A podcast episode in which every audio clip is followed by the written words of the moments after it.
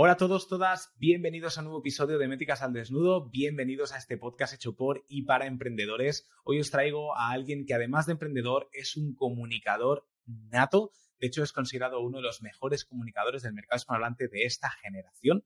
Es además alguien que con 20, bueno, era exdeportista de élite y con 21 años decidió embarcarse en el mundo del emprendimiento para dedicarse pues a su pasión, a lo que más le gustaba, que era comunicar y conectar con la gente. Es además cofundador de Vivir Brillando, del Antídoto eres tú y además de Aqua Karting. Por si no fuera poco, es alguien que se ha comprometido de forma muy seria y la verdad es que lo hace genial y va muy encaminado a conseguirlo, a transformar la educación y a inspirar a una nueva generación. Hoy tenemos aquí en el podcast de Métricas al Desnudo a Tomás Garnelo. Vamos con la intro. Tomás preparado, yo preparado y vosotros también. Bienvenido a Métricas al Desnudo, un podcast creado por y para emprendedores donde nuestros invitados compartirán sus historias personales, aprendizajes, estrategias y sobre todo las métricas y números de sus negocios. Dicho de otra forma, los dejaremos al desnudo para que tú puedas aprender de sus éxitos y fracasos. Yo soy Benji y te doy la bienvenida a Métricas al Desnudo. Tomás, bienvenido al podcast. Un placer tener a alguien de tu talla por aquí. ¿Cómo estás? Bueno, muy bien, eh, muy contento y, a darle a darle aquí a, mantener esta conversación con, con, ganas y pasárnoslo bien. Claro que sí, tío. Por supuesto. Aquí al final, es lo que siempre digo, es el, es el podcast hecho por y para emprendedores y al final charlas muy cotidianas, lo que, lo que hablábamos un poquito fuera de escena, ¿no? Cafecito entre emprendedores y aprender mutuamente, que al final es la, es la mejor manera de aprender, de ir creciendo y, ir sabiendo un poquito las hostias y los éxitos que ha tenido la, la, gente.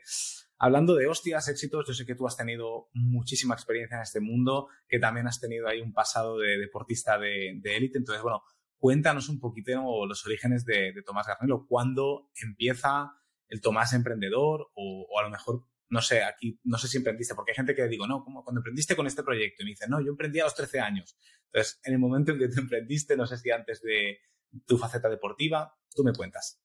Sí, eh, a ver, la verdad que eh, pues ya sabéis, ¿no? Y tú ya sabes, pues España no es un país muy emprendedor o con mucha cultura de emprendimiento, eh, a diferencia de otros países, como puede ser, por ejemplo, pues Estados Unidos o incluso algunos países de Latinoamérica. Y, mm, yo no sabía lo que era emprender, simplemente yo lo hacía por condición natural. Yo me acuerdo que una anécdota que yo vivo con ocho años es que aprendo a hacer boca pizzas, que es eh, con es, bueno, pues escoger un pan bimbo, darle tomate, ahí queso y tal, y lo metía en el horno. Y yo se lo vendía a mis amigos abajo en el patio, ¿no? Eh, por 50 céntimos. Eh, bueno, no era muy rentable, pero, pero, pero algo era. O sea, si lo hubiese vendido por 1,50 también lo hubiesen comprado. Pero como teníamos 8 años, éramos muy pequeñitos. El negocio me duró dos días, porque a los dos días vino el padre de un amigo y me dijo, pero ¿qué haces tú sin vergüenza vendiendo esto? Entonces ese fue como mi primer contacto de decir, hostia, pues lo que pasa es que, claro, obviamente no era consciente, ¿no? Luego sí tengo un momento donde eh, un momento revelador para mí. Yo me acuerdo que nosotros en nuestro colegio había una excursión que todos queríamos hacer, que era la nieve, a Andorra. Eh, nosotros vivimos en Pontevedra. Pontevedra sigue siendo un pueblo, no es como en Madrid. O sea, me refiero, realmente Pontevedra sigue eh, estando muy anticuada en muchas cosas. Entonces, al final, eso quieras o no, pues también influye mucho, ¿no? Entonces, no, no, estamos en todas las tendencias ni nada de esto. Entonces, viajar a Andorra, pues era como, wow, era increíble, ¿no? Y ese viaje era para nosotros espectacular. Y yo me acuerdo estar en segundo de la ESO, con 14 añitos, 13 para 14, y nos dan la opción de para financiarnos el viaje porque era mucho dinero y mis padres pues no, tampoco en ese momento eh, económicamente pues nos venía muy bien pagar no sé 600 euros que era lo que costaba no algo así esa excursión y, nos dieron una opción en el colegio que era vender rifas. Pero claro, vender rifas de una forma diferente a la que yo conocía, que es, yo estaba acostumbrado a vender rifas y la mayoría del dinero se lo llevaba el club de fútbol, por ejemplo, cuando vendíamos rifas para el equipo de fútbol. Pero esto era rifas donde por euro vendido, euro que te llevabas. Entonces era como mi cabeza explotó, ahí vi un margen brutal. Dije, o sea, tú me estás diciendo que si yo vendo un euro, yo me llevo un euro. O sea, eso es una locura. Entonces, yo lo que hice ahí fue eh, empezar un plan de, venta de, tickets de rifas para pagarme el viaje. Entonces empecé a entrenar mis habilidades de venta sin saberlo. Entonces yo me bajaba a la calle y, probaba. Entonces fui diseñando una estrategia. Primero probaba a estadística, hablaba a todo el mundo y de ahí vendía. Entonces a lo mejor sabía que si estaba dos horas en la calle vendía 30 mm, rifas o 20 rifas. Entonces decía, coño, son 20 euros por dos horas. Entonces digo, coño, pues si estoy cuatro horas vendo 40. Son 40 euros en un día. Si esto lo multiplica por 30, pues son eh, 1.200 euros. Claro, digo, ahí, ahí me daban las cuentas, ¿no? Entonces digo, hostia, esto aquí hay un plan importante. Luego fui profesionalizando, por ejemplo, solo iba a las viejecitas, a las personas mayores, porque había mucha más probabilidad que me compraran varias. O sea, yo fui haciendo mi plan de marketing, me ponía en las entradas del supermercado, porque realmente yo no era un mendigo, era, era un niño pequeño que vendía rifas. Entonces sabía que la gente que salía del supermercado, y si era viejecita, la probabilidad de compra era altísima. Entonces, lo tenías fácil, ¿eh? Lo tenías fácil. Me con... Sí, sí, o sea, mis colegas flipaban. O sea, de hecho, hasta, hasta diseñamos un plan, un amigo y yo, que pusimos a, un, par de chavales de, de, sexto de primaria a vender en los supermercados las rifas y nosotros les comprábamos lo, que querían de merienda y todo, todo lo que querían de merienda se lo compramos nosotros y ellos todavía no eran capaces de razonar que nosotros estábamos ganando más con el trabajo que ellos estaban desempeñando. Pero bueno, la, la, cuestión es que al final pues vendimos todas las rifas, eh, nos pagamos el viaje y nos sobró dinero, no sé cuánto ganamos, a lo mejor pues, pues por dar una primera métrica, pues no sé, 700, 800 euros hicimos, claro, en un mes, además, en tiempo muy, muy rápido. Con, 13, 14 años. Un chaval de 14 años. Eh, sí, con 13, 14 años. Sobre todo, tampoco es que sea una locura, porque hoy hay niños de 13, 14 años que tienen e-commerce o que tienen cosas y tal, pero era el hecho de, empezar, claro, en un mes eh, hacerte eso, pues dices, hostia, no sé, era, era curioso, ¿no? Y, y, lo recuerdo perfectamente, sí, sí.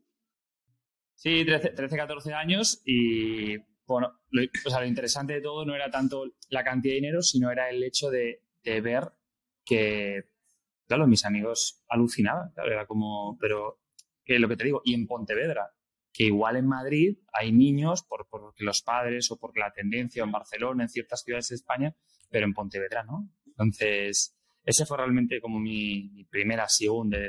Y bueno, luego pues he vivido otras cosas, ¿no? Sí que tuve en el centro de alto rendimiento cuando estaba en tenis, tuve, me acuerdo que me apunté a, eh, eh, se llamaba una asignatura, bueno, algo, no sé qué, ta, ta, ta, emprendedoras, ¿no? Era como desarrollo de habilidades emprendedoras o desarrollo de no sé qué emprendedor, que era como una habilidad, era como una alternativa a religión.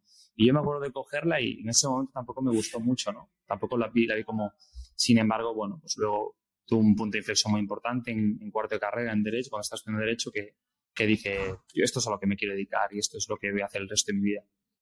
Sí. Qué bueno. O sea, estuviste en, tuviste una carrera deportiva en tenis, ¿no? En el, en el CAR, el CAT, el Centro de Alto Rendimiento, dices. Sí, hay tres centros. Está el CAR en Barcelona, está la Blume en Madrid y está el CGTD en Galicia. Y yo estaba en el CGTD. El CGTD es muy, muy fuerte en triatlón, en piragüismo, tiene varios campeones olímpicos. Y, tenis, tenis no, es más, no es el más fuerte, tenis es en, en, el CAR en Barcelona es el es más fuerte pero sí, estuve dos años como deportista de élite allí, conviviendo, experimentando lo que es, ser un deportista de élite. Y bueno, fue una experiencia muy dura, muy dura y muy difícil para mí, pero también muy, obviamente, pues muy, muy buena. Seguro que sacaste un montón de aprendizajes de, con la disciplina. Estoy harto de escucharlo, ¿no? La disciplina que tienen a nivel deportivo. Yo he sido deportista toda mi vida, no de élite. Y, y, ya simplemente sin ser de élite, hostia, sacas una disciplina, sacas unos hábitos, sacas una constancia que, bueno, al final la mamas de pequeñito y, luego te sirve muchísimo en el, mundo del emprendimiento.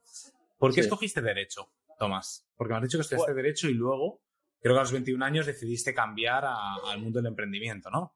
Sí, eh, bueno, yo lo cogí Derecho porque venía, una, venía con muy buena tendencia. Eh, de los 16 a los, a los 20, la verdad que fui un alumno muy bueno. O sea, todo, toda la, todo, todo lo que había cogido como deportista a nivel de capacidad de esfuerzo lo, destiné al estudio. Entonces, pues digamos que tenía como mucha más capacidad de esfuerzo para, en este caso, aplicado al estudio que el resto, que la media de mis compañeros. Entonces, terminé con muy buena nota media, como un alumno pues, con matrículas de honor y todas, todas estas, estas historias. Entonces ahí, como un poco en casa, eh, yo creo que eh, la razón principal por la que estudié Derecho es porque acabé estudiando la carrera que mi padre quiso estudiar, pero no hizo, ¿no?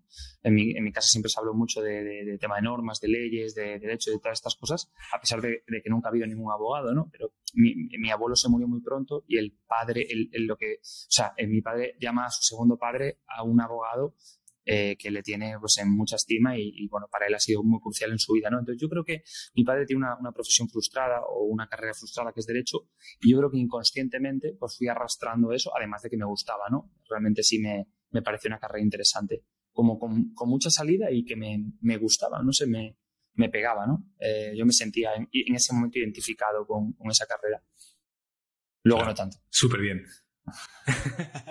bueno, pues vamos, vamos con ello, ¿no? O sea, hablamos del primer emprendimiento que eran las Boca Pizzas, si no recuerdo mal, que me habías dicho. Eh, más luego vender los tickets para, para ir a Andorra, a la nieve, con que, oye, súper bien.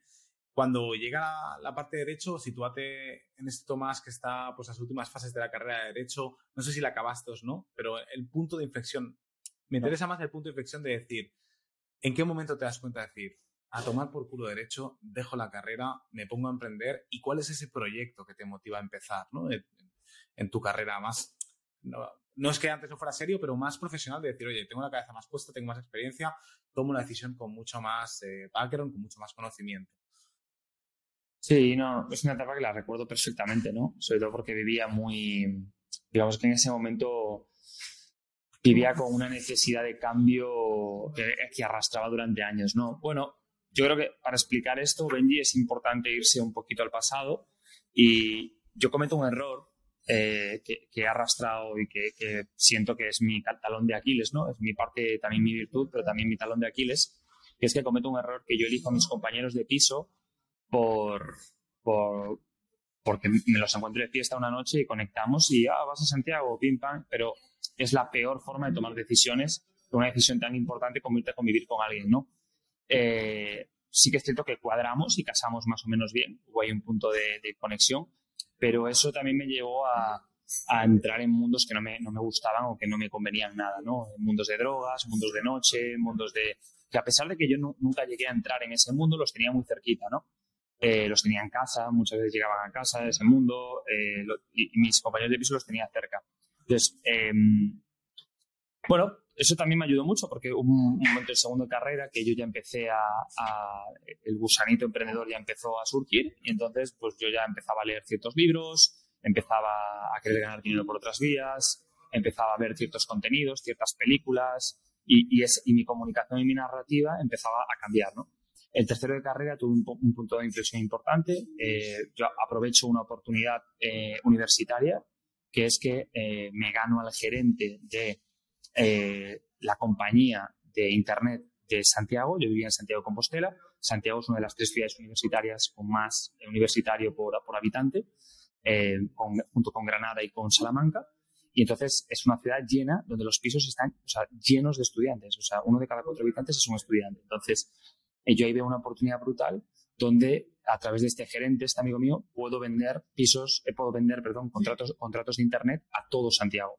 Sin embargo, yo no lo hago todo Santiago, lo hago a través de, varios amigos. Eh, monto un equipo con varios amigos y lo hacemos en Coruña, en, Pontevedra, en Orense, en toda la comunidad de Galicia. Cojo las listas del FIU de, selectividad y veo todas las personas que van a ir a estudiar a carrera, ¿no? Entonces hago, le, hago los contratos de trabajo a todo el mundo. Bueno, salimos récord número uno en España con, con, 20, nada, con, perdón, con 19 años. Nosotros acabamos el récord número uno de, de, ventas de contratos en Internet en Santiago, que el récord estaba en 2.000, nosotros habíamos hecho 10.000 euros, eh, porque esos 8.000 de diferencia y esa, ese, ese margen ese, que, que, saltó las alarmas y la gente diciendo, coño, pero si esto nunca se ha hecho. Muy sencillo, porque nosotros teníamos una estructura primero teníamos, era, yo estaba en el nombre de un comercial que era Tomás Garmelo, pero yo tenía un equipo de 10 personas, 10 colegas de la universidad que habíamos puesto a vender contratos con un sistema que habíamos diseñado que era que a, los, a las personas que hacían el contrato de Internet con nosotros les dábamos eh, los pases de discoteca que teníamos ya, porque ya teníamos relaciones hechas entre los pases de discoteca, les dábamos un balneario que había sacado un 2 por 1 entonces claro, todo el mundo contrataba con nosotros, entonces era una locura, una, una locura, tío. Eso es lo que se le llama conocerse muy bien a tu buyer persona. ¿Sabes? Y lo que realmente. la necesidad que realmente tiene, que no es el internet, sino estos flyers de discoteca. Claro, y además nosotros los ponía, además nosotros le poníamos el servicio antes, o sea, nosotros llamábamos con antelación durante todo el mes de agosto, nosotros aprovechamos el, ser los primeros, nosotros llamábamos durante todo el mes de agosto eh, y la mayoría de comerciales empezaban en septiembre la venta. Entonces nosotros ya habíamos empezado un mes antes y éramos los primeros en ponerles en Internet. Entonces imagínate decir al estudiante, no, es que te vamos a poner en Internet y en cuanto llegues a tu piso lo vas a tener, no vas a tener que esperar 15 días como, como con el resto. Entonces, claro, imagínate, Benji, contratamos, todo el mundo nos cerraba. Entonces, era una locura, ¿no? Y, eso, eh, ¿por qué tiene que ver con esto? Porque ahí yo descubrí un, digo, wow, o sea, imagínate, es eso, hemos ganado 10.000 pavos en una semana y media y digo, ¿qué coño es esto? O sea, esto esto, yo quiero dedicarme a esto el resto de mi vida. O sea, yo no quiero seguir estudiando. O sea, entonces yo empecé a dejar de ir a clase, iba a los exámenes y aprobaba porque estudiaba por mi cuenta, pero ya no iba a clase, eh, leía un montón de libros, buscaba formas de hacer cosas y me sentía muy solo, la verdad, muy solo y muy incomprendido, como, mucho, como supongo que te habrá pasado a ti y como cualquier emprendedor que nos esté escuchando, ¿no?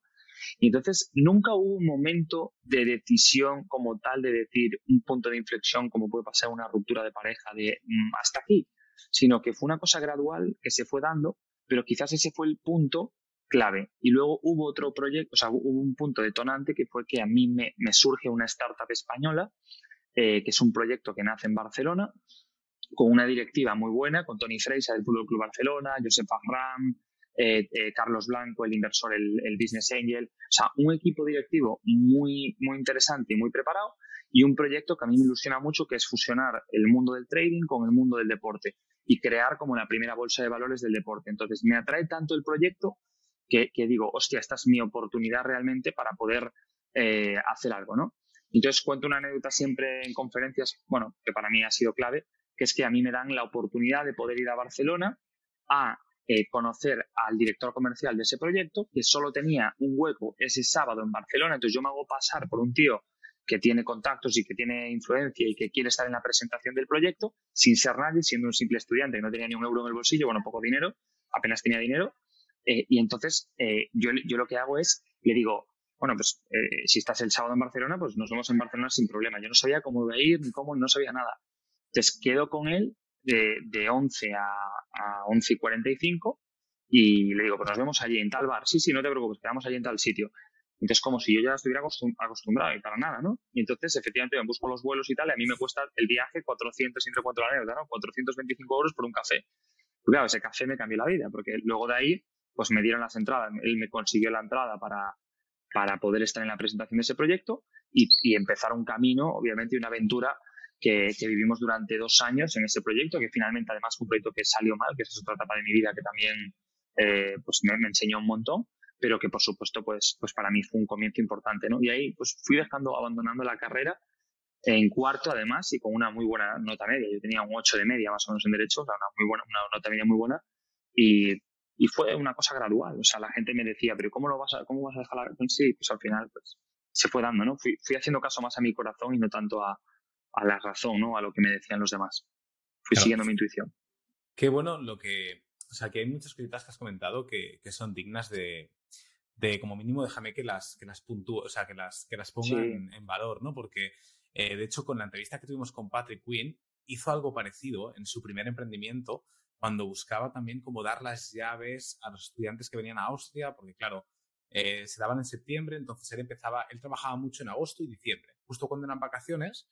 ¿Por qué? Por precisamente algo parecido, porque cuando el estudiante llegaba en septiembre, en enero, lo tenía todo hecho ya y no había competencia. Su competencia empecé a trabajar en enero y es curioso porque tú has dicho el tema de, Internet y es literal, o sea, es exactamente lo mismo, es súper agudo. Además, yo soy estudiante, en agosto mm, lo que él decía era, yo me voy en vacaciones en septiembre, que está toda la fana hecha, y en agosto, que está todo el mundo de vacaciones, oye, lo gestiono tal y cual. O sea que eso es clave, clave el, el timing que tienes y el conocer muy bien, oye, pues mi competencia funciona así, yo lo hago así, y ahí está, chapó. Aparte inversión cero, entiendo en ese proyecto que la inversión, la inversión era mínima, era lo que tuvieras que quedar con los colegas para que te ayudaban.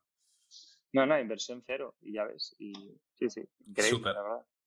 Y luego me fascina mucho, o sea, e, este proyecto que nace en Barcelona, con que es comentado Josef Ram y demás, eh, ¿tú te enteras por internet de este proyecto o te, o te, te contactan a ti?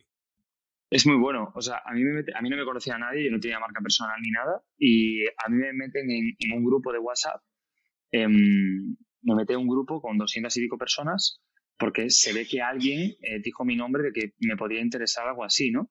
Y entonces, pues yo me meto y cuando veo tanta gente y tantos comentarios y tal, claro, piensa que no era una época en la que los grupos de WhatsApp estuvieran tan, tan, tan a fuego como hoy. Claro.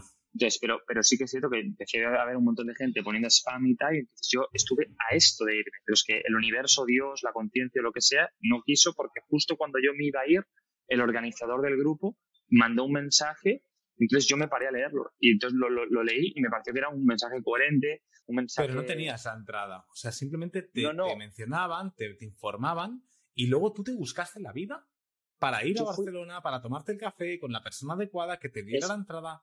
Total.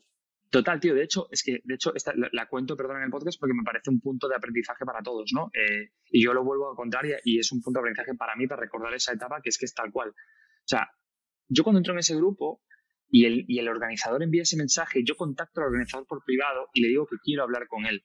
Desde quiero hablar con él, entonces yo trato, con mis habilidades sociales de ganármelo, de conocerle, de saber qué hace y tal, que me cuente más información. Entonces la información que saco es otro nombre. Saco otro nombre clave que para mí era en ese momento importante. Entonces, cojo ese nombre y entonces le pido eh, a esta persona que me dé su contacto. Cojo su contacto, el contacto de este, de este superior, por decirlo de alguna forma. Entonces, le llamo directamente y le digo, oye, mira, soy ta, ta, ta, soy de aquí, eh, me encanta el proyecto, quiero saber más y que me cuente. Entonces, el tío rápidamente se abre y ya me cuenta más cosas y me da otro nombre clave, ¿no? Eh, de un contrato que estaba en Guatemala en ese momento, que es este director comercial de este proyecto. Entonces, cuando consigo ese contacto, al principio él es un poco reticente a darme su número, ¿no? Como, pues no sé si podré darte el número, etcétera, y tal, tal, Y yo le digo, bueno, pues vosotros veréis, ¿no? Entonces yo ahí me tiro un triple y un farol y le hago, pues creer que soy una persona que tiene un capital importante o que tengo una influencia para poder apoyar en este proyecto, ¿no? Entonces él accede rápidamente a darme después de, esta primera resistencia, pero luego ya accede, me da el contacto y entonces yo le vuelvo a llamar directamente a esta persona. Y esa persona es la que me dice, eh, bueno, el sábado estaré, justo el sábado paso por Barcelona y estaré de tal hora a tal hora, así que podemos vernos de 11 a 11 y media. Entonces le digo yo, perfecto, a las 11 nos vemos allí. Y entonces yo no había cogido nada ni visto nada, entonces me planto allí, claro. ¿En qué año estamos hablando, Tomás? Estamos hablando de 2015. 2015, tío. vale, vas a este proyecto. 20 años tenía yo. Consigues entrar en el proyecto, entiendo.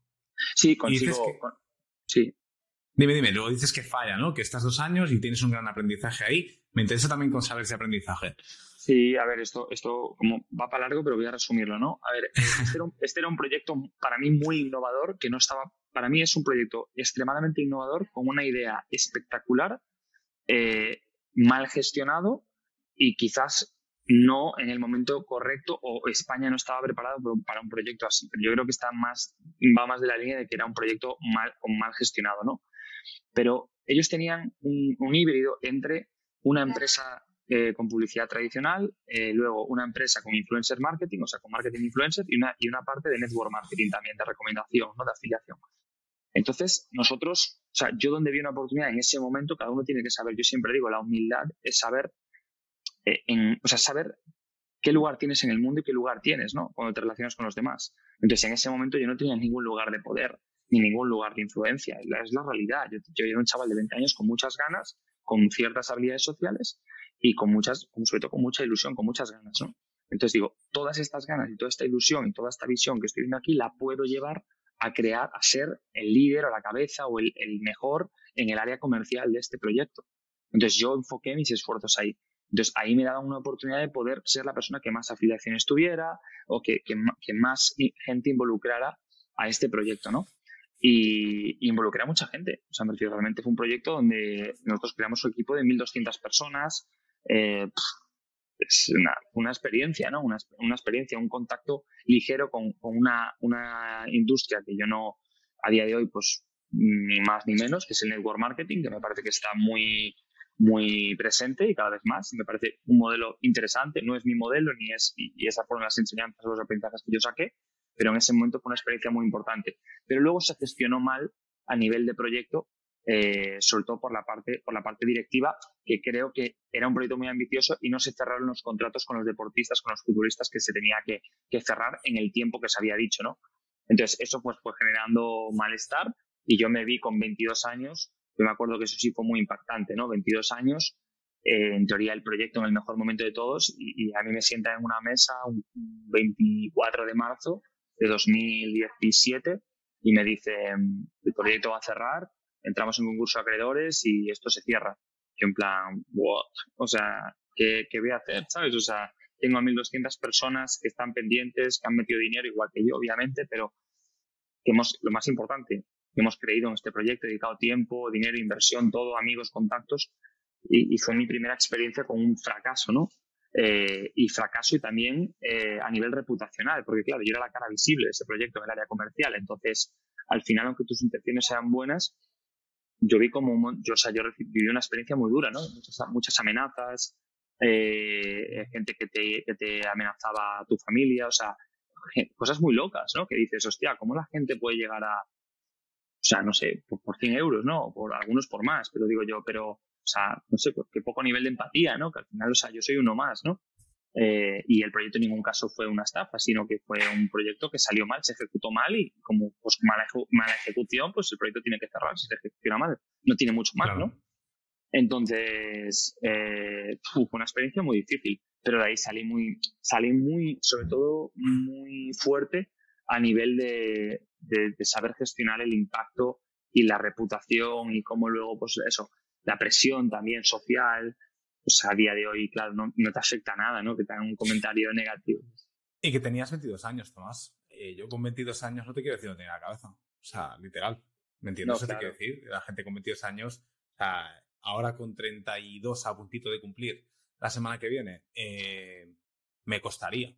Ah, porque no es una situación fácil en la que te expones sea cara visible, hay un fracaso, hay un chasco.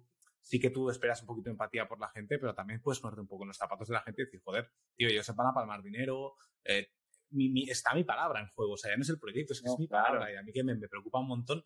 Hostia, todo eso, exponerte a esa presión, a esa, esa carga ¿no? psicológica, no es fácil más con 22 años. O sea, que obviamente... Muy dura. Muy dura. Qué locura. ¿Qué pasa después? Después de este proyecto. Es cuando nace, porque yo tengo aquí tres nombres claves que son La vida es la hostia, Vivir brillando y el antídoto eres tú. Sé que también tienes eh, más proyectos, pero son los tres que tengo claves. ¿Llegan justo después de esto o hay más proyectos por en medio?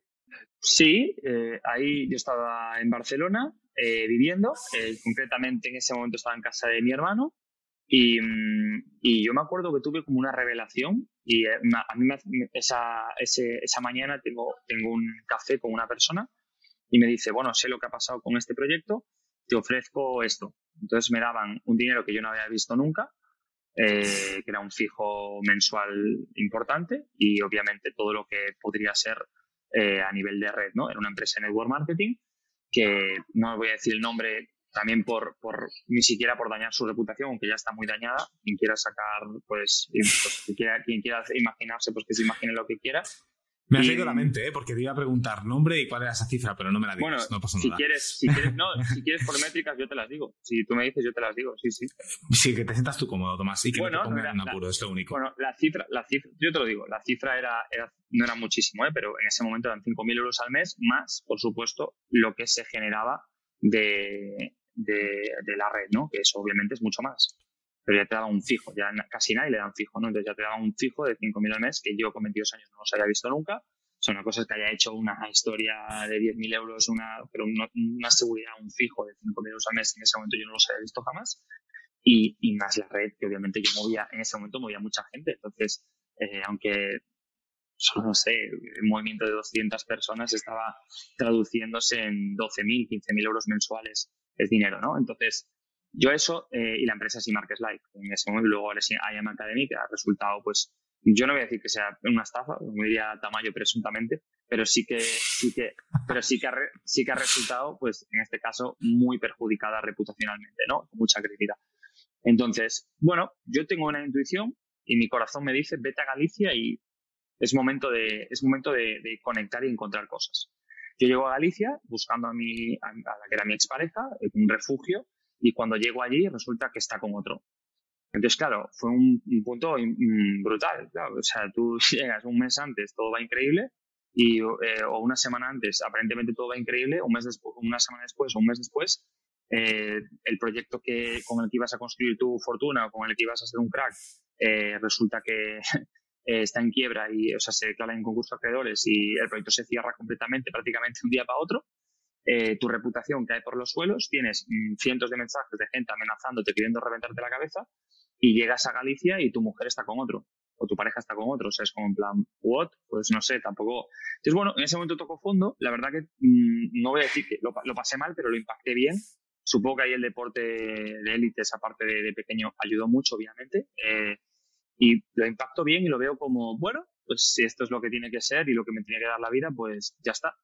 Entonces eh, rechazo esa oferta, eh, además muy, de manera muy clara, y me voy a, a Galicia y allí empieza un momento de, de, conexión, ¿no? un momento de, de construcción, de, de, pensar, de reflexionar, Y sí, ahí surge, pues, surge la, la visión de transformar la educación, surge la, la, idea de dedicarme a inspirar a jóvenes, a personas, o sea, un poco veía, ¿no? La figura de qué le hubiese gustado, que le hubiese venido bien a un Tomás con 17, 18 o 15 años. Y digo, pues a lo mejor pues este chaval que hoy tiene 22 puede ayudar a muchos otros que tengan 15, 16, 17, ¿no? Entonces digo, pues ahí vi, dije, ahí, eso es a lo que me dedicar el resto de mi vida, ¿no? A mandar mensajes que, que pueda realmente inspirar a los demás y que puedan contribuir al cambio educativo. Y entonces, pues ahí creé La vida es la hostia, y le empezó como un lema, aunque luego se convirtió en un movimiento social. Hicimos muchos eventos por España, bastantes eventos por España. Y, bueno, luego, luego, más, no sé. Y luego más. Importante mencionar, tú aquí tampoco, o sea, que has dicho cifras de este a 5.000 al mes, que joder, no está nada mal, ni con 20, ni con 30, ni con 40, ¿vale? O sea, mucha gente que me escuche dirá, no, claro. yo, con, e-, yo con esto me conformo. Pero claro, tú no llegas a trabajar en esta empresa, entiendo por lo que has dicho, o sea, te lo proponen, pero no llegas, al final renuncias, batacazo espectacular cuando llegas a Galicia, dice muchísimo de ti eh, la capacidad de Fénix de resurgir de las cenizas y decir, hostia, es un palo duro, pero, pero lo impacto muy bien, porque cualquier auto tira la toalla en todo, ¿eh? Eh, a nivel sentimental, a nivel empresarial, a nivel de todo, dices a tomar por culo, ¿sabes? Que, que os den por saco.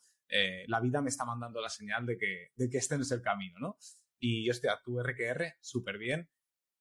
Y montas todo esto, la vida de la hostia y tal, prácticamente sin presupuesto, porque, o sea, claro, te voy a preguntar, ¿cuánto cuesta montar todo esto? Es cero, o sea, que la gente que nos está escuchando que diga, bueno, es que Tomás ahora está subido en los escenarios, Tomás ahora, ya tío, pero todo se empieza desde cero, ¿no? O sea, con, una idea y con un propósito. Nada, cero euros, obviamente, y yo hago un contrato con mi padre. Mi padre es un, es un es empresario, o sea, mi padre durante una etapa de su vida pues fue, fue, guardia civil, pero, pero él ya lleva, luego pasó otra etapa de su vida como vendedor, o sea, realmente él cogía, compraba cosas y vendía cosas. Y luego, pues ya tiene una etapa de ya unos años de empresario y ahora pues le va muy bien, ¿no? Ellos ahora, mis padres, la verdad que les va, les han convertido en empresarios, de, o sea, les va muy bien en lo suyo. Pero es un tío muy pragmático, entonces él ya entendía que si él se fue de casa con 18 años, yo con 22, 23, habiendo, sobre todo, él también teniendo la herida de que yo no había, al final un padre muchas veces, con un perfil como mi padre, es un tío controlador, así bastante autoritario, pues muchas veces por, por, la educación que le han dado y por su forma de ser, si no es capaz de comprenderlo, pues trata de que, en este caso, sus hijos son como una extensión suya y tienen que hacer lo que él crea, ¿no? Eh, entonces va a intentar eso, a pesar de que yo no, nunca he seguido ese camino y siempre me he mantenido muy firme con eso y auténtico, eh, él, él, pues inconscientemente y conscientemente, muchas conversaciones en casa o conversaciones en, comidas y cenas familiares eran muy incómodas.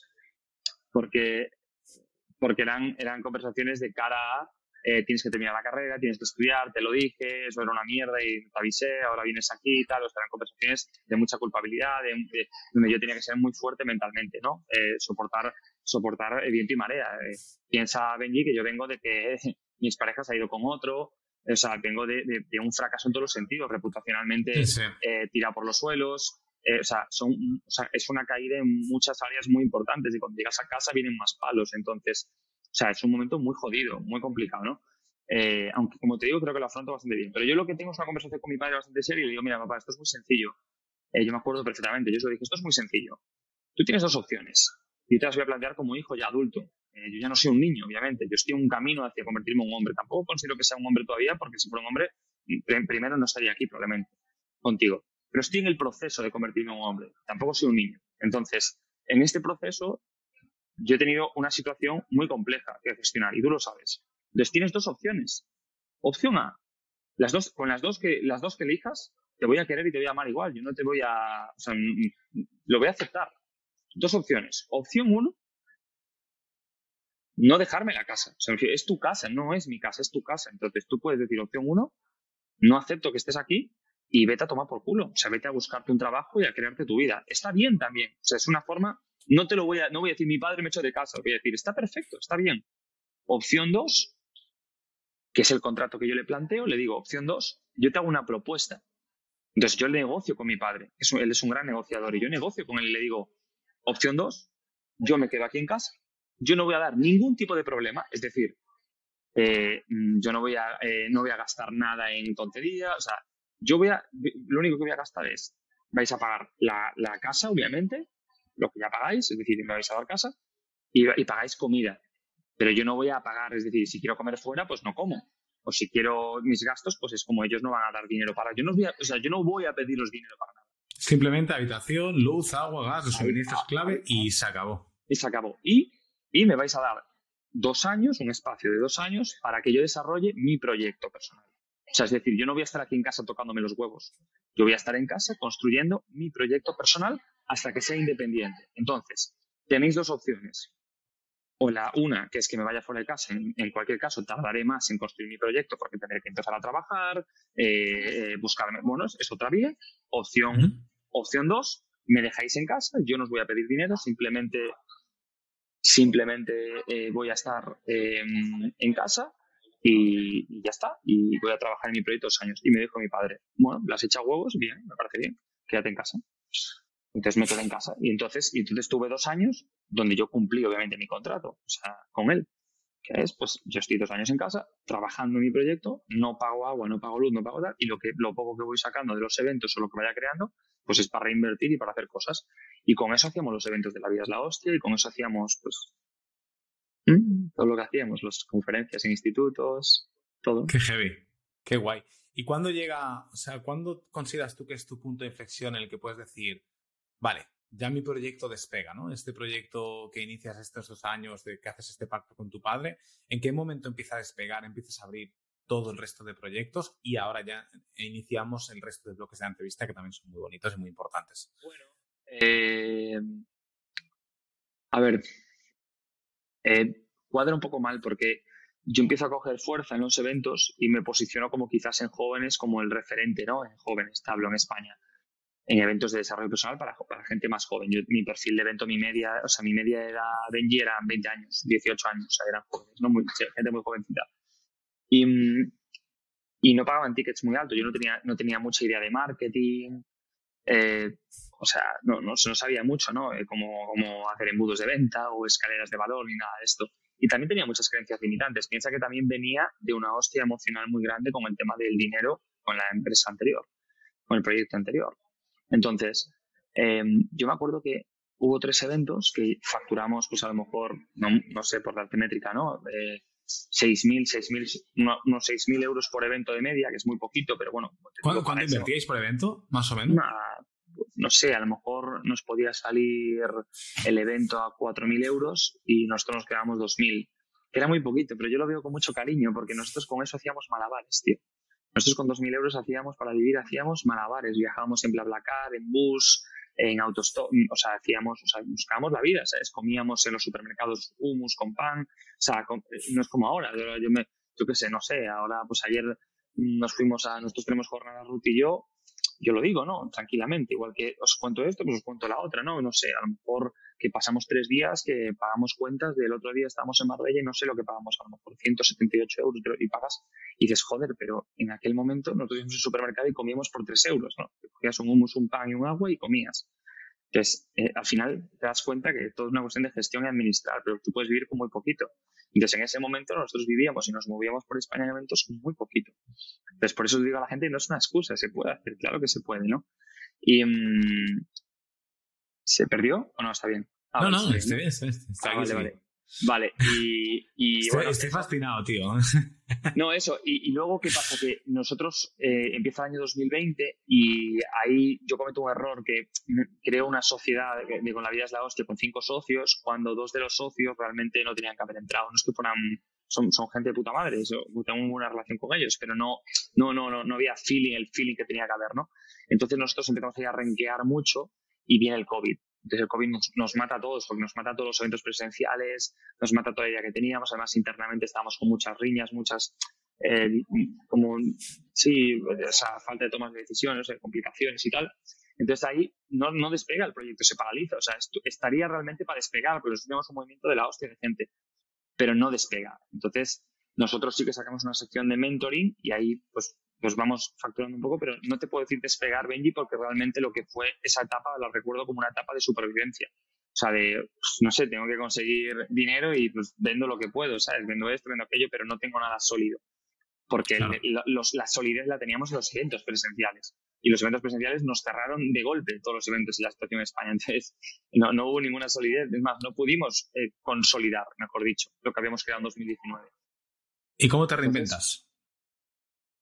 Bueno, me reinvento tomando una, ahí sí que tomando una decisión totalmente drástica. Eh, eh, hablo con mi socia, en, por aquel momento de la vida es la hostia, y le digo que, noto que es el momento de cerrar el proyecto y decir hasta aquí, y dejo la vida es la hostia, y le digo, pues no sé, no, no siento que estemos de acuerdo, esto lo, em, sí que es cierto que lo empecé yo, pero no siento que haya feeling, eh, no, no veo conexión en valores, veo que se, se, ha tergiversado un poco la visión que yo veía de, de, hacia dónde queremos ir y no veo que haya buena relación tampoco. Entonces, bueno, pues dejo corto eso, con muchísimo dolor para mí, porque era como un bebé. Piensa que yo venía haciendo eh, actividades, o actividades comerciales donde no había desarrollado nada propio. Entonces todavía no había experimentado la parte de ser padre. O sea, yo estaba siendo padre de un proyecto que estaba literalmente matando en ese momento. Entonces eso fue muy doloroso para mí, ¿no? Lo experimenté por primera vez y fue como muy doloroso.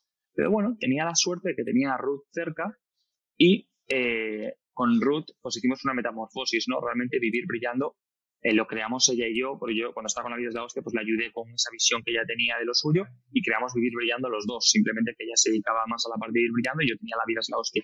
Cuando yo doy, doy finalizado la vida es la hostia, llegamos a un acuerdo conjunto en que vamos a desarrollar Vivir Brillando con toda la esencia de la vida es la hostia y con, y con toda la visión que yo tenía, ¿no? Que yo estaba trabajando con el llenar el Bernabéu, eh, llenar salas, llenar estadios, impactar a la gente, crear un sistema educativo nuevo.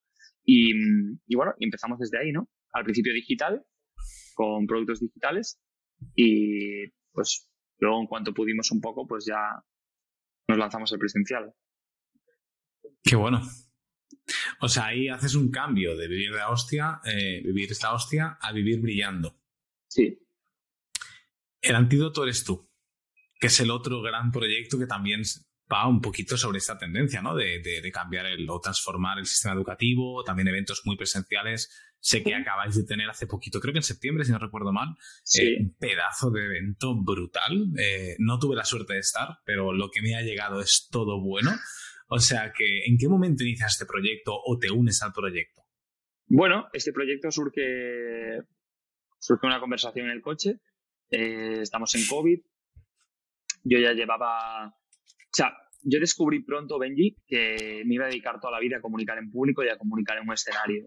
Eh, que, mi llamado aquí en la Tierra, o sea, mi llamado en esta experiencia vital, es inspirar a través de la, de la comunicación. Y a mí se me ha dado ese don y ese llamado. Todo lo que esté fuera de ahí, pues me genera más vacío o menos vacío, pero lo que más plenitud me genera es eso. Entonces, ¿eso qué significa? Que, que yo, yo generé mucha frustración haciendo programas digitales porque no me gustaba realmente. O sea, no, sí, es, es, altamente rentable, pero ¿y qué más da que sea rentable? Sí, también ganar, vender drogas es rentable, pero no, si no te conecta o no te va con tus... O sea, que no es el tema económico, es el tema de, de, plenitud. Es el tema de valores, de ética, de que conectes con ello, de que te sientas realizado al final. De que te sientas realizado, digno, conexión, en, eso es lo que tú has dicho, ¿no? Conexión en dones, en talentos. Entonces, yo, yo ya había experimentado en el pasado eh, con la vida es la hostia y con lo que a mí me gustaba y lo que a mí me hacía sentirme realizado. Entonces, eh, cuando estamos en pleno COVID, pero ya medio saliendo con cierta apertura, pues claro, digo, es que hay que hacer eventos presenciales ya, porque la dinámica, yo ahí siempre siento que sido es un poquito visionario, o sea, que, que, realmente me gusta ir hacia, ver un poco hacia dónde va a ir las cosas, ¿no? Entonces dije, esta va a ser la tendencia. La tendencia va a ser los eventos presenciales de nuevo, porque llevamos dos años de todo digital, digital, digital, digital, digital, digital, la gente trabajando digital, digital, digital, digital, y está bien, pero va a venir momentos presenciales y ahora va, la gente va a venir cada vez más con momentos presenciales y de hecho ya se está viendo ahora y 2023 va a ser una locura. O sea, 2023 va a ser, todo el mundo va a hacer sus eventos presenciales. La demanda de eventos presenciales va a ser una auténtica locura. Todo el mundo las va a hacer y vais a ver un montón de cosas que eso va a pasar y va a seguir creciendo, seguro. Y luego habrá otro cambio de ciclo hacia cosas más digitales. Pero primero, van a venir unos años ahora de un montón de cosas presenciales a lo bestia, bestial. Siempre es muy, siempre, en, muchos aspectos de, vida, negocios, eh, siempre siguen mucho el patrón sinusoidal, ¿no? De sube, baja. Hemos pasado una, pandemia que por, por que no había más narices, todo era digital y ahora ansiamos la conexión física real, ¿no? Sí, sí. Eh, y cada vez va a ser más. Claro. Sí, eso no, eso no se va a perder porque estamos en un momento de cambio de conciencia. Yo creo que la gente cada vez valora más el verse. Al final no es una cuestión de productos digitales, es una cuestión de era digital. O sea, es una era donde todos los chavales, toda la gente está aquí. Entonces, tú, tú, todo lo que le des de conectar, de estar con gente, pasárselo bien, eso va a ser clave. Entonces, todo y además eso nunca se va a poder replicar ni terminar. Me encanta que me digas esto, Tomás, porque enlazas con, con, el bloque que te quiero preguntar. Alguien que se, que se propone el revolucionar o el transformar o el, o el darle otro, otro toque ¿no? al sistema educativo que vivimos. Eh, yo, como sabes, fui padre hace poquito y me estoy interesando más que nunca por el tema de educación. Bueno, pues lo que dicen, ¿no? un hijo, una hija te cambia la vida y a mí, pues obviamente me la cambia en muchos aspectos. Y en estos me estoy empezando a preguntar cosas que no me preguntaba antes y ser mucho más consciente de la sociedad que estamos creando a día de hoy, ¿no? Eh, y sobre todo, como esto es el podcast de los emprendedores, vamos a enfocarlo mucho más a nivel de emprendimiento, ¿no? ¿Cómo ves la sociedad a día de hoy?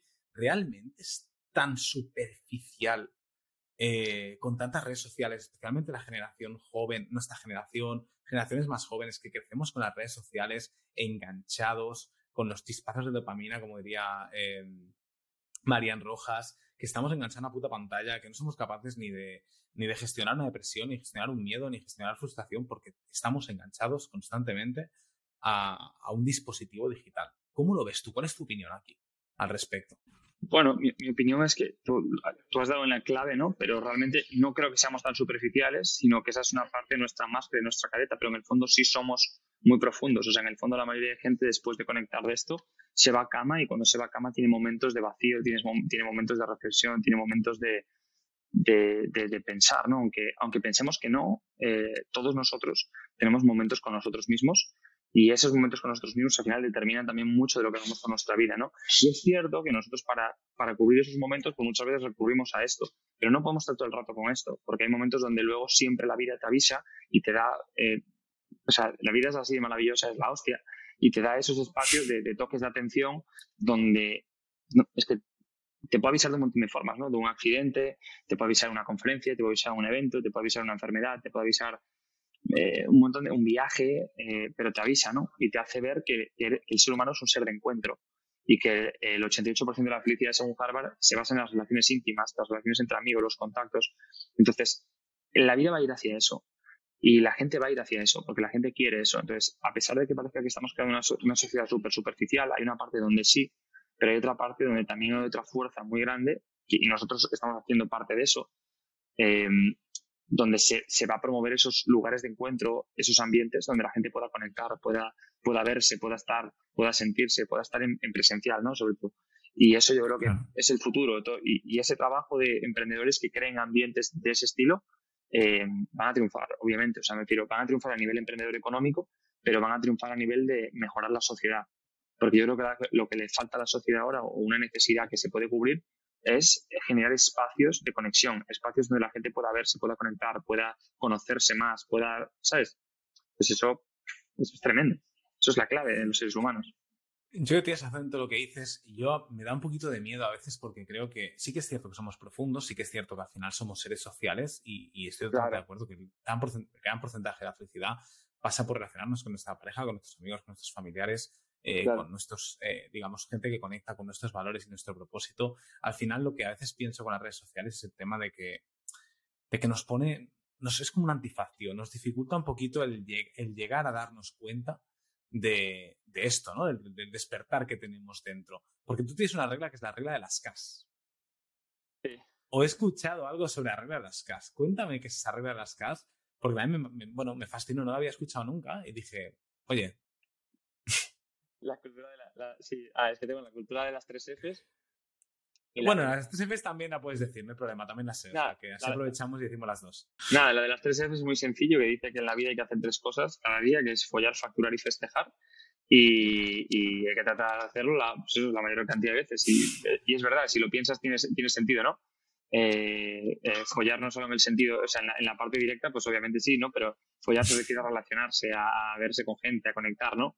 Facturar se refiere obviamente a centrarte en, en, generar, pues eso, pues ingreso, negocio, dentro de lo que puedas para vivir una vida de más, más libertad, ¿no? Y también de realización. Y festejar, porque al final la vida pasa muy rápido y las personas más maravillosas y más felices que conozco están todo el rato festejando por cosas, ¿no?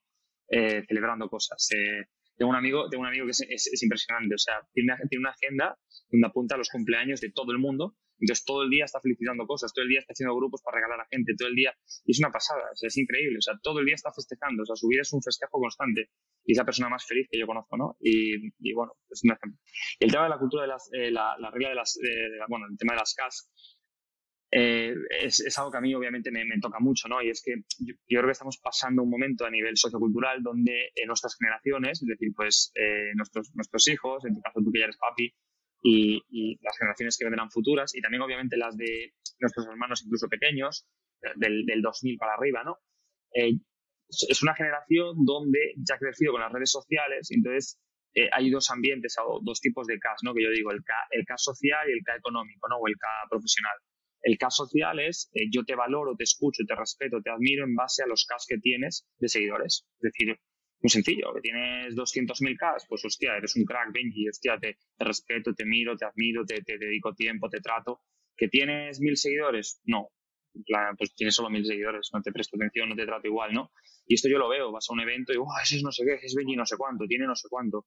Se tiene 366 mil seguidores en Instagram, ¿no?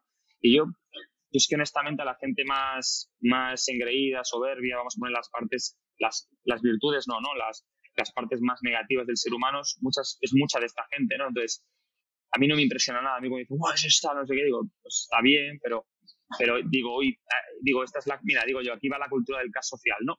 Entonces, este es un K, y luego el otro tipo de K es el K eh, profesional, que es, oh, Benji, es una gente que factura dos millones de euros al año, entonces te presto atención, te respeto, te admiro, te, te tal. Eh, que eres Benji, que acabas de empezar, imagínate que fuera el caso, ¿no? Que estás empezando ahí con un podcast y tal, pero no, no sé tal, pues entonces te veo, ah, Benji, ahí está. Y, y cuando tengas el podcast y, y, el podcast facture tanto K, pues este factura, como factura tanto K, se la atiende o no se la atiende, ¿no? Como tiene el, el Golden no sé qué. Entonces, a mí me gustaría que eh, también se diera el Golden de valores, se diera el Golden de fair play, se diera el Golden de, de, de ser humano, eh, que se dieran también premios de ese aspecto y que se valorase a la gente por ahí. Yo entiendo que es un poco utópico, yo entiendo que ya Tomás, pero es que eso no acude a ciertas necesidades humanas. Bueno, sí, no, yo creo que eso al final es una cuestión de educación. Entonces, bueno, yo creo que esa es un poco la, perspectiva, ¿no? Y, yo trato de trabajar mucho sobre eso y, me considero como con bastante confianza para hablar de eso porque de verdad trato de aplicarlo todos los días. Entonces, eso es quizá por mi madre, ¿no? Mi madre me ha enseñado a eso. Entonces, yo no miro por encima el que, o sea, me da igual el que tiene mil seguidores, el que tiene 500, el que tiene dos millones, me da igual. Es que me da exactamente igual, me das exactamente igual quién seas. Yo te voy a juzgar o ni juzgar, te voy a tratar como me gustaría que me tratasen a mí, es decir, bien, seas barrendero, seas director de televisión, eh, tengas una empresa de 20 millones de euros, me da igual. Te voy a tratar como, ser humano, porque eso es lo que hay que ser, ser humano, y tratar a la gente como lo que es. Está clarísimo. Y, aquí aprovecho y, oye, el que no nos siga todavía en Instagram, darle a like. A mí seguro que no me siguen por el tema de K, ¿eh? porque no sé si llego a 300 seguidores en mi perfil, de hecho es privado, y con Médicas al Desnudo que acabamos de empezar no llego ni a 200, o sea que... Pero e, es muy cierto lo que dices y, es, y ahí está la gran preocupación que siento yo de, de cuando hablo de superficialidad a nivel de sociedad, es esto. Es hecho de decir, hostia, a lo mejor tienes un tío o una chica, una chica, ¿no? O un profesional de puta madre que te puede lanzar, porque tú no tienes ni idea de los contactos que tiene esa persona. Y a lo mejor tienes contactos en Instagram o en YouTube, o a lo mejor es un canal que acaba de empezar, pero el valor que está aportando ese canal es espectacular. Y es una putada depender muchas veces de los algoritmos, porque tienen mucho en cuenta, ¿no? Hablando mucho a nivel de redes sociales y tal, o internet, algoritmos para posicionar y no posicionar. Al final yo estoy muy de acuerdo en lo que tú dices a nivel de, premiar también los valores, el propósito que hay detrás, un poquito el, simplemente conectar con gente, ¿no? Y, y, al final es eso, es, es, nutrirte y aprender y seguir creciendo, que para eso estamos aquí, ¿no? Para seguir creciendo y, ah, total. y ayudarnos. Sí, o sea, ¿Cómo deberíamos? Sí, dime. No, digo que el otro día, yo pongo un ejemplo, ¿no? El otro día yo conocí a, Manuel Ibal, eh, perdón, a Manuel Marín del, del, Ibal, tiene 500 seguidores en redes sociales, lo puedes buscar, lo podéis buscar todos los que estéis escuchando el, el, el podcast. Manuel Ibal, 500 seguidores, me invitaron a su presentación, ni puta idea de quién es. Em, me invitaron a la presentación en Madrid Sur, en un sitio tampoco muy conocido, una sala muy poco conocida. Bueno, este tío fue, es que la vida es, es, maravillosa. O sea, nosotros pensamos que la vida está en las redes sociales hoy en día o que la influencia está en las redes sociales. No es verdad.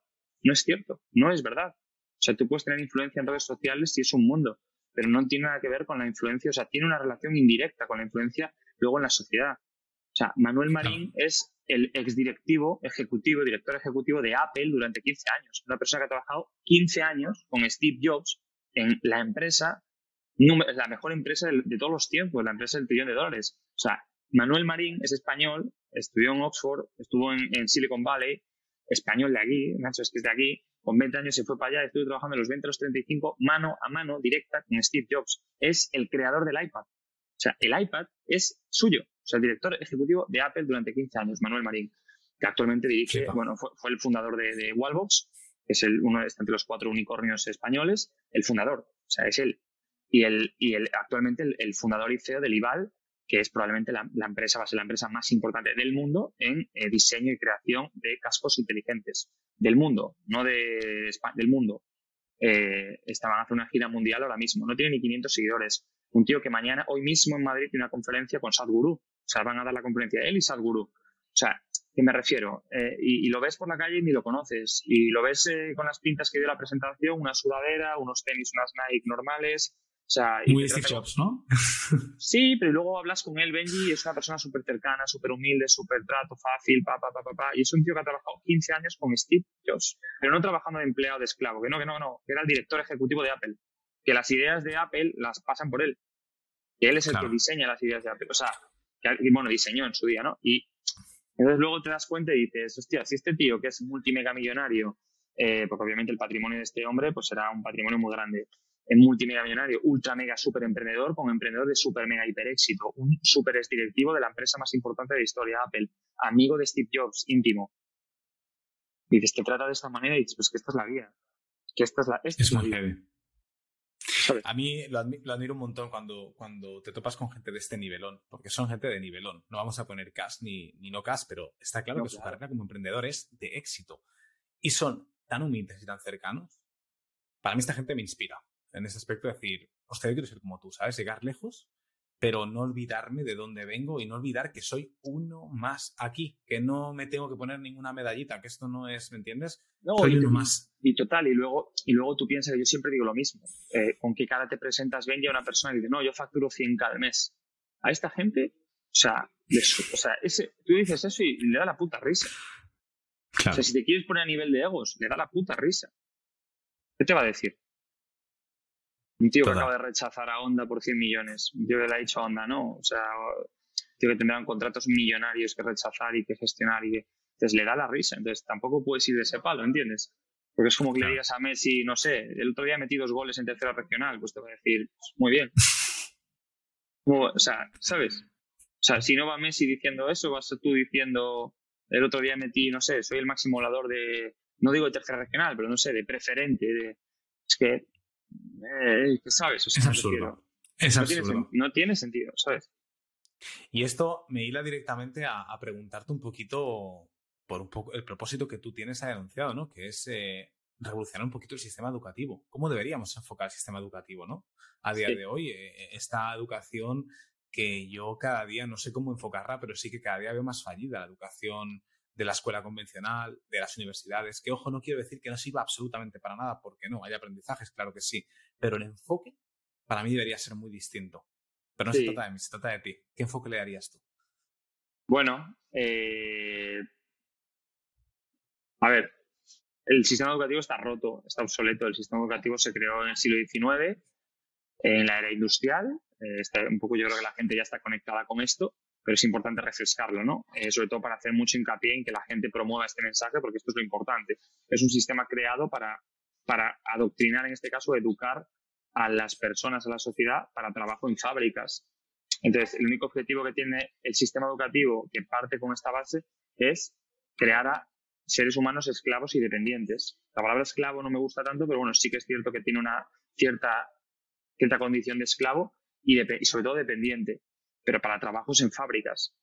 Luego ha habido una cierta eh, sofisticación, sofisticación en el, siglo, en el siglo XX con, eh, claro, donde estudiar y el auge, o sea, en la carrera universitaria eh, te daba una seguridad en determinadas, determinadas, determinados trabajos específicos donde tenías que desarrollarte como un profesional y, eso te aseguraba eh, una vida, ¿no? Em, hoy el juego ha cambiado por completo y lo más importante que haya cambiado el juego por completo es que hay que incluir, o sea, como vimos en el siglo, en el momento de la historia, donde hay eh, más dinamismo de, de, jamás ha habido. Tenemos que educar, es muy importante que la educación principalmente vaya a eh, la mejora y la potenciación de las soft skills. Entonces, gran parte de la educación de los niños y las niñas de hoy no debe ser tanto de enseñar cosas, ¿por qué? Enseñar cosas me refiero enseñar materias, tal, ¿por qué? Porque en lo que hoy sabemos de informática, mañana te viene una cosa llamada blockchain y te jode todo lo que sabías de informática. Entonces, eso va a pasar. Eh, lo que hoy sabes de dirección de trabajo, mañana te viene una máquina que te direcciona el trabajo mucho mejor. Entonces, como eso, como eso, como eso va a pasar, me, dicen por aquí, baja un poquito el volumen, como eso va a pasar y ya sabemos que es una realidad, es decir, que, eh, hay un, cambio constante, em, lo que tenemos que entrenar, o, enseñar a nuestros niños y niñas en la educación tiene que ser gestión emocional, fundamentalmente, y desarrollo de soft skills. Entonces, casi toda la educación debería ir orientada a eso.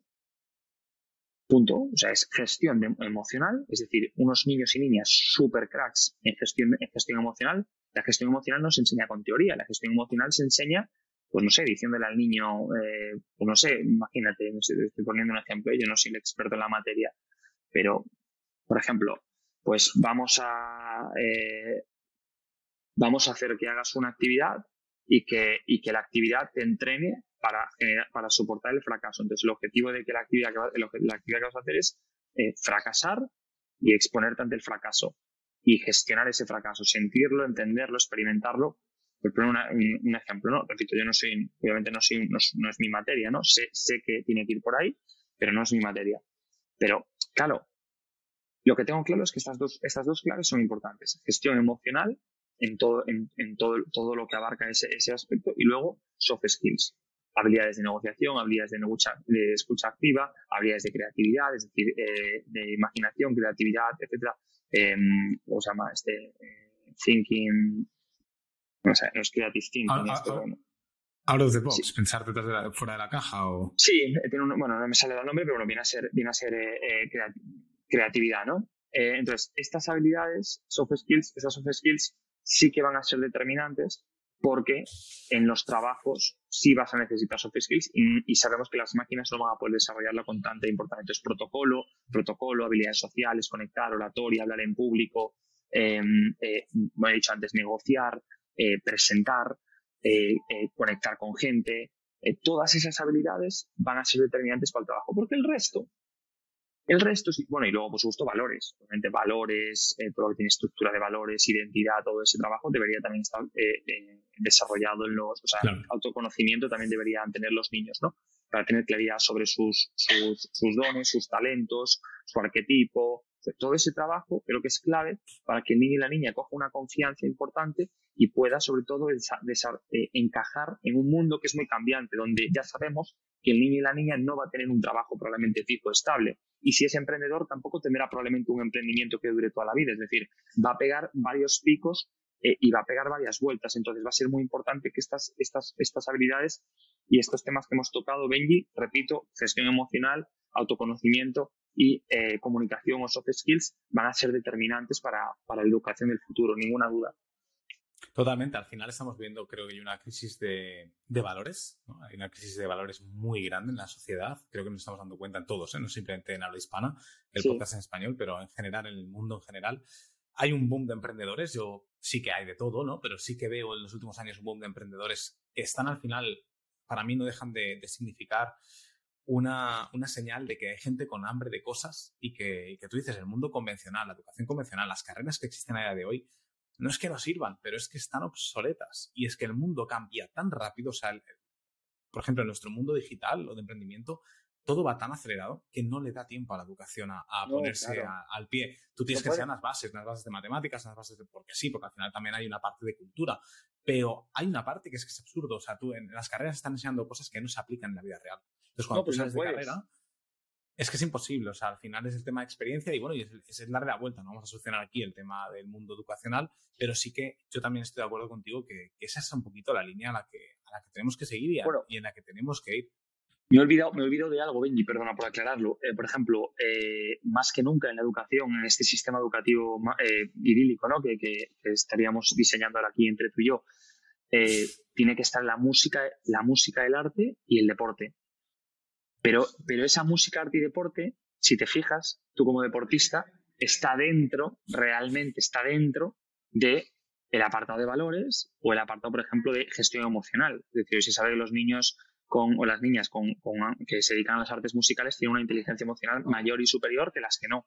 Eh, o se sabe que los, deportistas, las personas que practican deporte, tienen valores más afirmados, más capacidad de esfuerzo, es decir, tienen una mayor disciplina, diferentes valores, resistencia, disciplina, fuerza de voluntad, valentía, etcétera, que quienes no. Entonces, ¿cómo es la forma? Tú lo sabes, ¿cómo es la forma de entrenar la valentía? Coño, siendo valiente. Entonces, el deporte te puede entrenar a ser valiente. Entonces, no, está, no, no, no es una clase teórica, que ese es otro, sería como el macro, ¿no? De la educación. ¿Cuál es el macro de la educación? Pues la educación tiene que ser práctica y no únicamente teórica, que no significa que, ahora sea todo práctico y no teórico, tiene que ser mayoritariamente práctica con, obviamente, una instrucción teórica para comprender eh, y tener bien claro el manual de instrucciones para ser más efectivos, ¿no?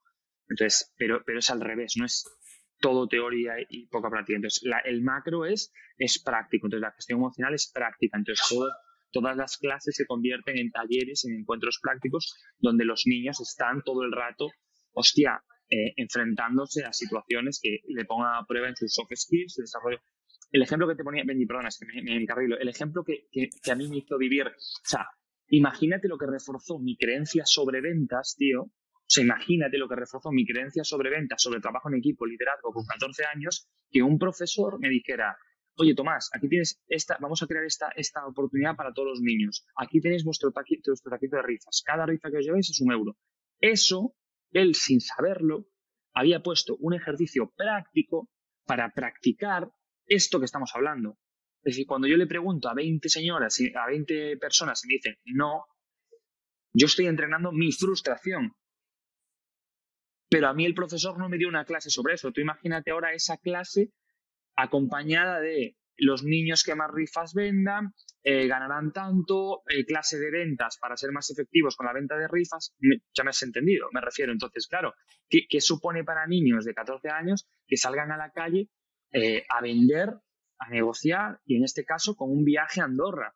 Imagínate lo que hubiese supuesto para el colegio todo eso. Imagínate lo que eso supone para el niño, para la niña, la confianza en ventas, en salir luego el día de mañana. Es brutal, es brutal. Es una locura.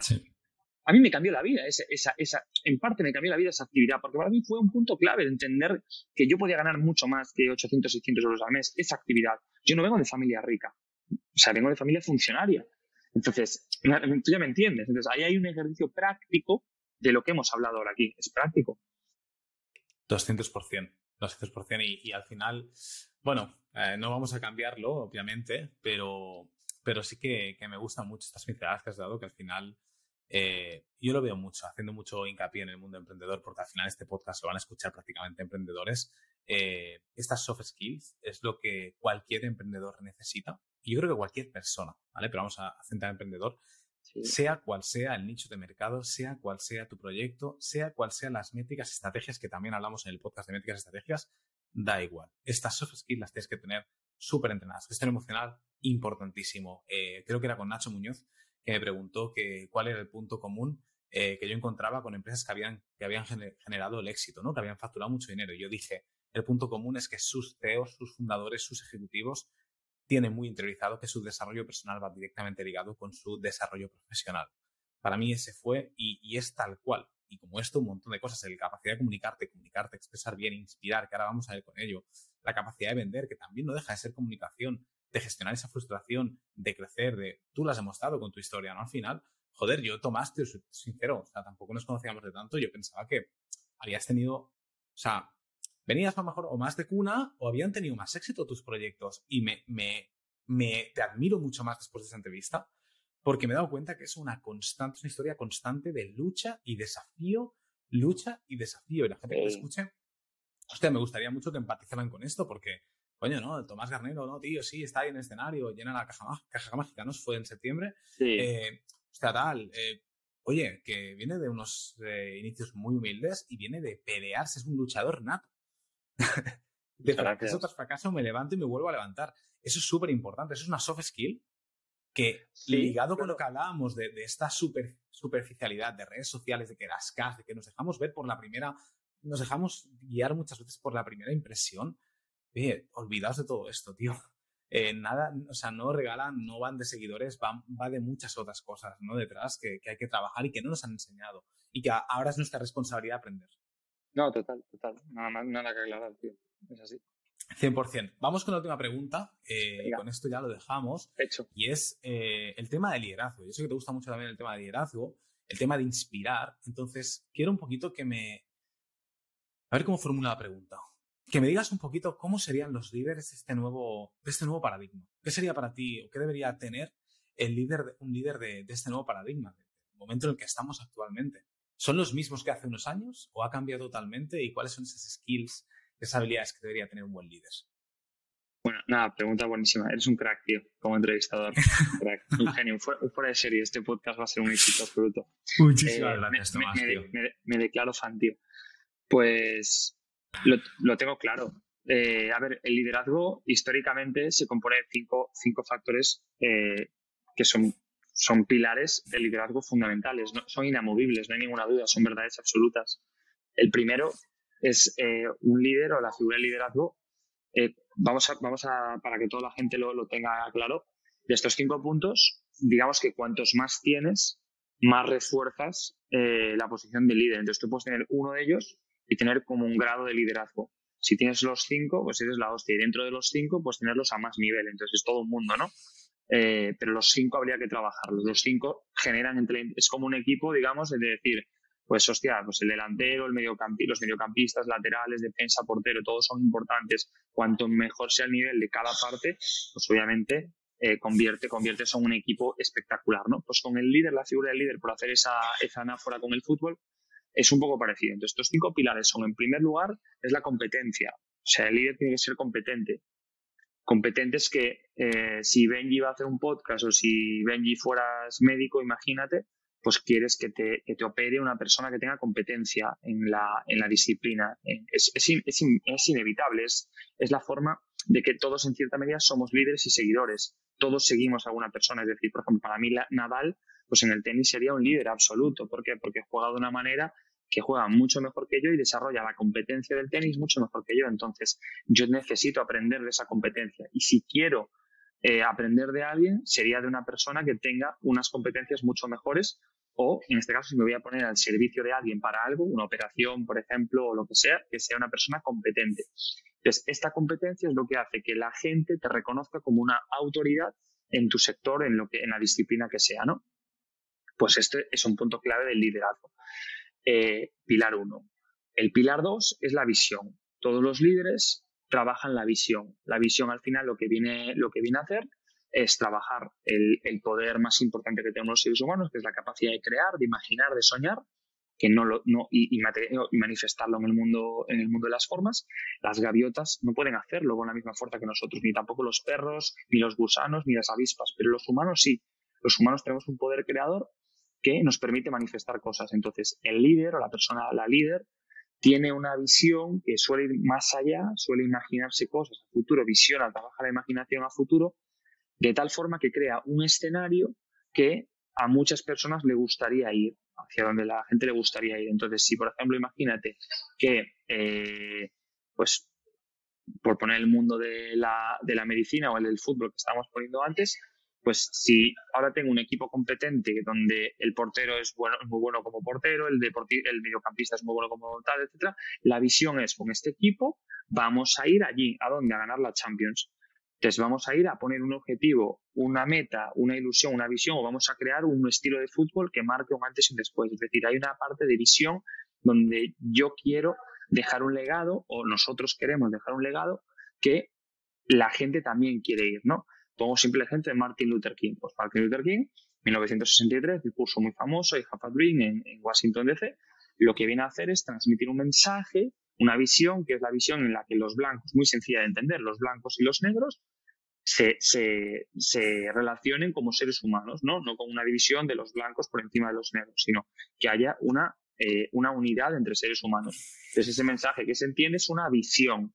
Por eso la gente compra esa visión. Entonces, el líder debe tener una visión en el campo específico. Puede ser súper específico, Benji, puede ser en el campo de las métricas o en el campo de, de los infoproductos o de la, del marketing digital. en lo que sea, pero trabaja una visión donde va más allá y la gente quiere ir hacia ahí. Es algo que ve más, ve un poquito más allá de lo que ven los demás. O trata de ir siempre con esa parte. Tercer punto, tercer pilar, tiene que ver con la confianza. La confianza habla de la autoestima, los valores, la integridad. Es decir, el líder, por lo general, sea un líder positivo o negativo. Es decir, pongo el ejemplo siempre de Hitler, ¿no? Que es como el ejemplo que se puede poner de líder así que no fue un, o sea, que fue un gran líder, pero con una connotación negativa. Pues es una persona, cuando hablamos de confianza, es una persona que es íntegra y que se comporta acorde a sus valores. Entonces, al final un valor eh, no existe. Un valor es una idea que nosotros creamos, un constructo psicológico que nosotros creamos y nos creemos. Y con el significado que le damos, nos comportamos como tal. Decir, yo me comporto en base al valor del amor, en base a lo que yo creo que es amor, desde mis creencias y desde lo que yo he vivido o creo y entiendo que es amor. Desde ahí me comporto de forma amorosa, pero a lo mejor puedo estar equivocado y puedo decirle a mi pareja, oye, pues si no, eh, no sé, pues si, si yo no puedo ir, pues tú tampoco vas. Y yo pienso que eso es amor. Pero en el fondo lo que estoy haciendo es estoy manipulando a mi pareja para que de manera poco amorosa se quede conmigo e intentar meterle culpabilidad por si se va ella y no se va conmigo. Imagínate, pero en el fondo es amor. Yo estoy intentando, estoy, ¿sabes? Solo que amor, por decirlo así, no, bueno, sería miedo, ¿no? En todo caso, pero que mi llamado es de amor, ¿no? Pero el, el, punto a que voy es congruencia entre valores. Si yo digo que soy una persona amorosa, que es una persona enérgica, que es una persona apasionada, que es una persona honesta, que es una persona íntegra, que es una persona eh, valiente, entonces me tengo que comportar de esa forma. Tengo que tener actos valientes, actos amorosos, actos, actos entusiastas, actos, eh, actos alegres, actos acorde a los valores que he dicho. Entonces, las personas que tienen esta, esta eh, coherencia entre lo que piensan, dicen y hacen, son las personas que nosotros vemos y decimos, hostia, este tío es la hostia. Porque cuando lo veo, es, es tal cual lo que dice, hace y piensa, se comporta igual, esté con quien esté, es, es, congruente con lo que dice, con lo que promulga, etc. Y eso nos genera mucha, mucha, mucha admiración. Por eso admiramos, y te fijas, piénsalo, las personas que más admiras, estoy seguro que son personas que tú las ves congruentes con sus valores, porque, porque hay, una, hay una coherencia, ¿no? una congruencia. Pongo el ejemplo de Abascal también muchas veces en el, en el partido político Vox. Es un tío congruente, te puede gustar más o menos su partido, pero es congruente con lo que promueve. Es un tío que se declara como español, se comporta como español con sus valores y defiende eso hasta la muerte y es su mensaje. Y eso, que es Abascal, es su imagen y su, y su La gente sigue que siga Bascal, lo ama, lo quiere, moviliza, va, va a donde haya que ir, porque ve una integridad en su persona, no se, no se doblega. Que al final es muy relacionado con el tema de generar polaridad, porque o te aman o te odian, pero está muy claro, estás dejando muy claro de qué, de qué lado estás tú. Hay firmeza. Eh, Claro. Claro, hay autenticidad y firmeza, ¿no? El lado contrario, eh, Pablo Iglesias generó mucho movimiento porque generó mucha congruencia al principio, pero luego fue totalmente incongruente, incoherente. Cuando se compró una casa como los ricos y tenía no sé cuántos guardas y un cochazo y tal, claro, ya está siendo incongruente con todo el mensaje que ha sido transmitiendo. ha habido una incoherencia entre lo que dices, haces y piensas. Y en tu conclusión, has roto tu poder de liderazgo, ¿no? Que al final liderar es influir, ¿no? Es la capacidad de influir positiva o negativamente sobre los demás. Entonces, ese es el tercer pilar. El cuarto pilar es la conexión. La conexión tiene que ver con esto que hemos hablado antes de soft skills, es la habilidad de conectar con los demás y que los demás sientan que eres cercano. Nosotros hemos visto muchas veces a personas que tienen competencia, visión, confianza, pero no, o sea, no conectamos con ellos. Es más, los vemos como que son la polla, están ahí arriba, pero como no conectan contigo, hay un punto donde no le seguirías, es más, te genera rechazo porque no lo ves cercano. Sin embargo, tú ves a una persona como Carlitos Alcaraz, que es un gran ejemplo de liderazgo, sobre todo además increíble, eh, porque Carlitos Alcaraz tiene una gran competencia, es buenísimo al tenis. Eh, dos, tiene una gran visión, no hay ninguna duda, quiere, ganar muchos Grand Slams, ha marcado claramente que quiere ser el mejor deportista de, la historia del tenis, sabiendo que tiene el legado de Nadal, Djokovic y Federer. Tres, es un tío muy congruente con los valores que promueve, al menos hasta el momento. Y cuatro, lo más importante, que es el factor clave del líder, una vez que se tienen estos tres, es un tío hiper cercano hiper cercano con la gente. Entonces la gente conecta con él de una manera brutal, porque es un tío humilde, mundano, cercano con la gente. Víctor Coopers, lo mismo, una gran competencia a nivel oratoria, una gran, no, quizás no tanta visión, pero sí ha sido pionero, buena visión, tiene una gran visión, de, sobre todo también de la educación. Víctor Coopers es un tío muy visionario en la parte de actitud, ha sabido plasmar muy bien sus ideas. Tres, es un tío muy congruente, porque yo lo conozco personalmente y es un tío que literalmente es así. Y cuatro, es muy cercano, es súper cercano. Entonces, el líder es cercano con la gente, está de tú a tú, lo que hablábamos antes, no se posiciona por encima, está por debajo, está, está igual igual, ¿no? Y el quinto es eh, los líderes eh, trabajan una comunicación sencilla. Aquí pongo siempre el ejemplo de Jesús. Trae ideas profundas a, un mensaje, a un lenguaje que la mayoría de la población puede entender. Seas hombre, mujer, blanco, negro, diferentes culturas. O sea, es un mensaje. En este caso Jesús lo hacía con metáforas. Pero es una comunicación donde lo que yo quiero transmitir es algo concreto, sencillo, mis mensajes son entendibles para todo el mundo y es una comunicación sencilla. Hay una comunicación sencilla, ¿no? Entonces, estos son cinco, cinco pilares fundamentales para, para desarrollar. Espectacular. Nada. verdad espectacular. Hagamos ahí el hincapié rápido. Recuerda los cinco muy rápido, porque los sí. he detallado perfecto para que se entiendan 100%. Ajá. Competencia, visión, confianza, conexión y comunicación sencilla o sencillez. Y ya está. Brutal. Sí. Qué bueno, nunca me habían, nunca lo había escuchado de esta forma y tiene todo el sentido del mundo y bueno, me van viniendo ideas, ¿no? por ejemplo, Ibai, que yo sigo mucho a Ibai, eh, es lo mismo, es exactamente lo mismo, un tío que es brillante en lo que hace, es súper terrenal, es súper llanero, bueno, es, es, también completaba un poquito lo que tú dices, a lo mejor no tienes las cinco, pero tienes tres, tienes cuatro y al final es, eh, bueno, es un esquema muy fácil de, de, entenderlo. No tiene, para que la gente, Benji, que nos escuche, no tiene nada que ver con la posición. No tiene nada que ver con la posición social ni con la posición profesional. O sea, que tú estés encima de la, que tú estés encima de una jerarquía. No tiene nada que ver con eso. O sea, indirectamente tiene que ver, pero directamente no tiene nada que ver. O sea, nada que ver. No tiene nada que ver. El liderazgo no tiene nada que ver con la, con la, con la posición. Es una, es una forma de ser. O sea, es una habilidad, o sea no, tiene, no, no tiene absolutamente nada que ver con una jerarquía. Espectacular. Tomás, llevo, te, tengo secuestrado eh, una hora y pico, así que ya acabamos con la entrevista y te hago las dos preguntas últimas, que, que es que me ya a mí, básicamente. La primera, que me preguntes lo que tú quieras eh, y yo estoy obligado 100% a responderte. Y la segunda es que nomines a alguien para que venga para que se venga aquí a desnudar, a explicar un poquito su historia, a que nos explique un poquito métricas y también nos, nos permita aprender ¿no? y crecer con, en base a su experiencia. Vamos primero con la pregunta. vale, yo te hago una pregunta a ti, ¿no?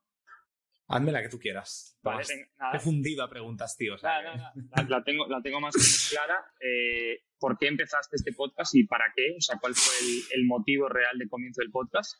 Y, bueno, y luego te digo la persona que... Bueno, está claro. Es que no miramos. Sí, eso es. Muteo aquí para poder escuchar. Venga. Wow. Eh, Nunca me han hecho esta pregunta. Eh, creo que si la respondo ahora y la respondo de aquí seis meses va a cambiar seguramente la respuesta, porque este podcast empezó. Eh, de hecho, este podcast lo patrocinamos con Wildmail eh, y lo meto con Wildmail porque yo al final estoy trabajando en Wildmail, Wildmetrics. Entonces, bueno, surgió la idea de, como muchos clientes nuestros son emprendedores, nació la idea del podcast a nivel empresarial. ¿Qué pasa? Que casa perfectamente con un proyecto personal que tenía y una necesidad que tengo, que todavía estoy mirando cómo suplirla, que es de inspirar a la gente. Yo em, hace poquito también dije, bueno, ¿qué es lo que quiero hacer con mi vida? ¿no? Me gusta, yo, yo estoy ingeniería, luego fui al marketing, me gusta mucho el tema de ventas, me gusta mucho el tema de comunicar, encontré en el mundo de emprendimiento también mi, lugar, pero era como, necesito algo más, algo de visión, ¿no? Algo de qué quiero hacer en la vida, ¿no? Y me gusta inspirar a la gente. ¿A qué? pues eh, estoy aún trabajando en ello, pero al final que, que les haga, que sean felices, que hagan lo que quieran, que crecer, a, acompañarles, al final inspirar a algo, a un cambio, ¿no? Entonces yo dije, si junto el inspirar, junto el mundo del emprendimiento, que es algo con el que yo conozco mucha gente, lo, he experimentado, puedo hablar bien, bien porque yo he vivido esto, y además me casa perfectamente con el proyecto empresarial, nace un podcast ¿Y qué voy a hacer? Pues voy a explicar lo que nos gusta a todo ser humano que nos expliquen, y es que nos cuenten historias que nos cuesta historias de quién? De gente muy top, de gente que son muy conocidas, de gente que es inalcanzable. Esos que dices, eh, bueno, en vuestro caso, en tu caso, por ejemplo, es alguien muy terrenal, pero hay gente que dices, es que jamás, o yo hace cinco años pensaría, jamás os estaría entrevistando. Y aquí están, entrevistando, contando historias, se desnudan, cuentan 100% de dónde vienen. Entonces, para mí, el objetivo principal de este podcast es inspirar. Y aunque lo haga desde el punto de vista empresarial, patrocinado por una serie de productos, el interés es 100% personal si yo dejara de trabajar en Wildmail o lo que fuera, yo creo que seguiría, seguiría haciendo este podcast porque ahora mismo es de las cosas que más me llenan en mi vida profesional, literal. Nada, es brutal. Yo quiero felicitarte. Eres un, eres un brillante, un brillante comunicador y entrevistador, la verdad. Eh, o sea, tienes muchísimo super mega futuro. Eh, o sea que en lo que te pueda ayudar, pues lo haré y simplemente, pues nada, reconocerte y darte la enhorabuena porque creo que lo haces increíble. Y, y, también creo que también es un acierto lo que tú estás diciendo. Yo en el año 2020 hice 100 entrevistas eh, a, gente del sector, emprendedor y así, y, recuerdo que fue un momento de, muchísimas conexiones, de muchas relaciones, o sea que también creo que te va a potenciar muchísimo más si ya lo estás haciendo, ¿no? Pero va, va a potenciarte muchísimo más toda tu... O sea, el ejemplo es que aquí por mi parte tienes un amigo, me refiero, y, y salido de, de, esta iniciativa tuya, ¿no? Entonces, al final, pues estás creando algo muy bonito reconocerte y darte la enhorabuena porque la verdad que lo haces de forma súper o sea, buena. Y bueno, solo era eso. Yo te agradezco un montón, Tomás, de verdad que, increíble el feedback, o sea, me emociona porque al final nace de un interés cero, es simplemente inspirar por inspirar y porque tengo la necesidad y cuando recibo este feedback vuestro de me gusta, muchas gracias, lo haces súper bien, tienes un amigo, al final, eh, esto es muy bonito, esto es bonito, la gente que lo escuchará dirá, ah, el cursi este, ¿no? De verdad, llena muchísimo, lo, agradezco un montón tu feedback. Por supuesto, también tienes aquí un colega, un amigo, para lo que haga falta. Y al final es eso, es lo bonito, es lo que tú decías. Es que somos seres sociales, nos queremos conectar y el 88% según Harvard pasa por relacionarte con gente. Así que bueno, al final tan, tan desencaminados lo vamos. Y si abrimos un poquito, nos quitamos la venda, es que es lo que hacemos cada día, es lo que nos llena. Sí, nada, literal, tío. Y nada, y la, y la persona que yo te recomiendo o que yo recomiendo para este pedazo de podcast pues es Jorge, Jorge Brancher, si es que no lo has entrevistado. No lo sé. No lo he entrevistado, no lo he entrevistado todavía. Pues Jorge es una persona con una historia increíble. Acaba de salir en Forbes eh, Under 30, eh, considerado según la revista Emprendedores como el marketer más importante de, habla hispana. Eh, la, la, persona más seguida en LinkedIn de habla hispana, de menos de 30 años me refiero. Y no sé, un super crack, así que es buen amigo mío y es la persona que yo te recomiendo que entrevistes. Pues venga, Jorge, aquí te esperamos con los brazos abiertos, tío. Claro que sí, súper bien. Tomás, tío, eh, infinito agradecimiento, muchas gracias. Ir a comer, eso es, tenemos que ir a comer, que lo tenemos pendiente. Y, nada, espero que a la gente que nos esté escuchando pues le haya servido. Para mí ha sido una charla brutal, hay mucho aprendizaje, muchas pepitas de oro. Eh, si tienen cualquier duda, como digo siempre, cualquier cosita que se os ha quedado al tintero, tenéis los comentarios en, YouTube, podéis escribirnos a escribirme directamente a en, el Instagram de Métricas al Desnudo, me lo decís, yo le hago llegar la pregunta a Tomás y os respondo sin problema. Así que nada, Tomás, mil gracias, tío, un abrazote, cuídate muchísimo y un placer enorme, tío. te mando un abrazo, abrazo gigantesco, tío. Y así llegamos al final del episodio, pero espera, no te vayas todavía. Si quieres seguir aprendiendo con más emprendedores, conocer más métricas, aprender de otros negocios o simplemente inspirarte con nuevas historias, hay muchos más episodios esperándote en nuestro perfil y cada domingo publicamos uno nuevo. Además, puedes seguirnos en YouTube, Spotify y el resto de plataformas. Ahora sí, muchísimas gracias por acompañarme una semana más y nos vemos aquí viene con más.